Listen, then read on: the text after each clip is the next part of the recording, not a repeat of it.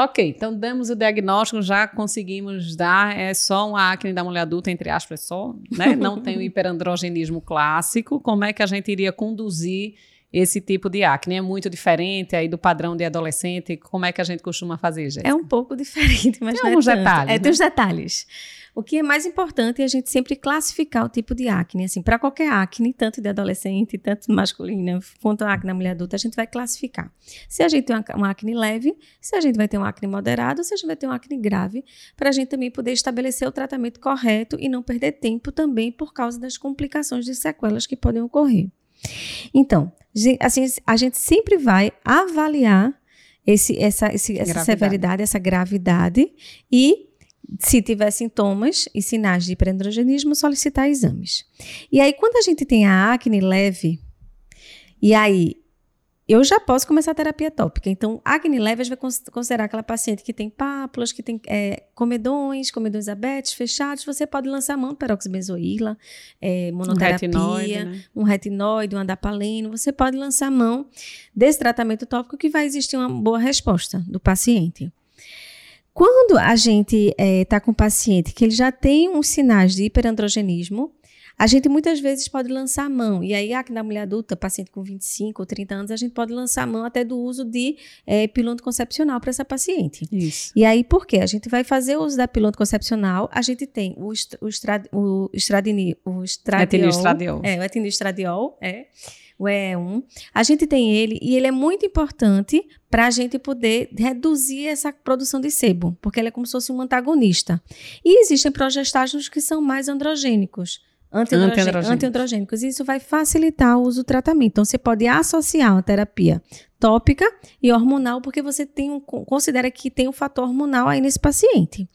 Quando o paciente já tem uma acne moderada, que a gente já começa a ter pústula, a gente já começa a fazer um quadro mais Nódulo, nódulos, aí fica meio. A gente já começa a ter que fazer um tratamento, muitas vezes já oral, porque a gente já, diante da profundidade do quadro de inflamação, a chance de fazer sequela é muito maior. Então a gente vai sempre avaliar se essa acne moderada ela está com andrógenos normais ou tá, estão aumentados. Quando a gente está com andrógenos normais, a gente vai manter a terapia tópica e fazer antibiótico oral. Lembrando que a gente não pode, nessa terapia tópica, usar antibiótico tópico. É, é isso serve para todas as acnes, porque isso só aumenta a resistência e não aumenta a eficácia. Então, a gente faz um antibiótico oral, por exemplo, uma limeciclina oral, a gente usa limeciclina, minociclina, é, Tetraciclina, tetraciclina, azitromicina. astromicina, a gente usa antibiótico oral e você pode fazer um peroxibenzoíla, uma dapaleno, uma tretinoína, tratamento tópico.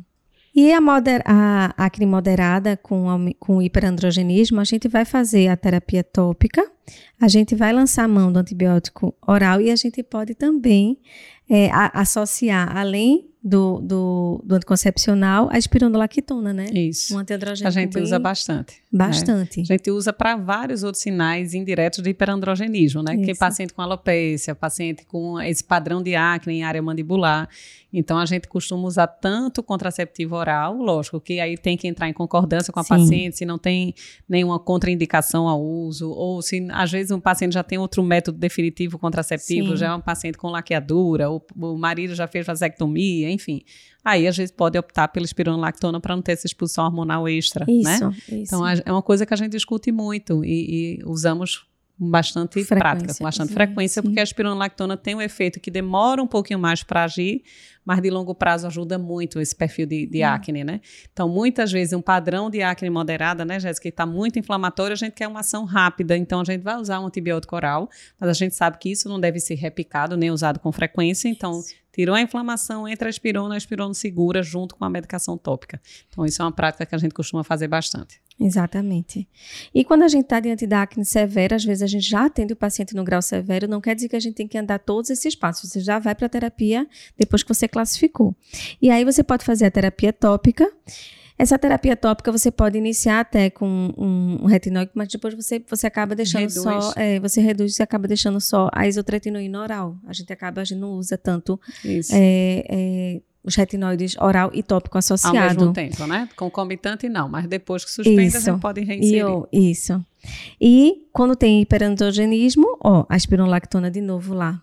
Isso. E esse hiperandrogenismo a gente considera sempre quando os hormônios estão alterados ou não? Não, não, Jéssica, isso que é importante. Muita gente entende que esse hiperandrogenismo que a gente visualiza nos fluxogramas é o hiperandrogenismo sérico, alteração laboratorial. Isso. Quando a gente conduz o paciente, a gente percebe o hiperandrogenismo clínico.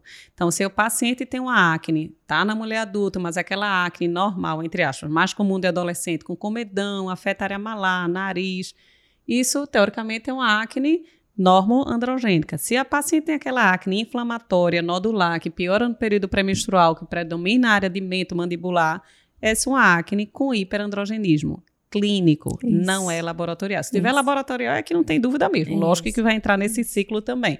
Mas mesmo que você não tenha alteração laboratorial de andrógeno, cabe, se o aspecto clínico for favorável a hiperandrogenismo, entrar com controle hormonal, seja com contraceptivo, com espironolactona ou qualquer outro antiandrogênico para esse padrão. Exatamente. E isso é bem falado nos artigos, né? Sim. Assim, você tem. A, porque muitas vezes você. É como a gente falou antes. Muitas vezes você não vai ter esses hormônios aumentados, vai ter uma sensibilidade maior aos hormônios. Isso. E aí, se você não tem como dosar. Então você vai pela clínica, a clínica soberana, você acaba lançando Isso. mão disso. E quando tratar. tem hiperandrogenismo laboratorial, a gente vai dividir a responsabilidade com a endocrinologia, né? Aí às vezes a gente tem que entrar com outros tratamentos, paciente com SOP que tem obesidade, entrar com atividade física, entrar com metformina, enfim, outras coisas, aí a gente vai acabar conduzindo a paciente em conjunto. Exatamente. Né? Eu acho que é, que é por aí.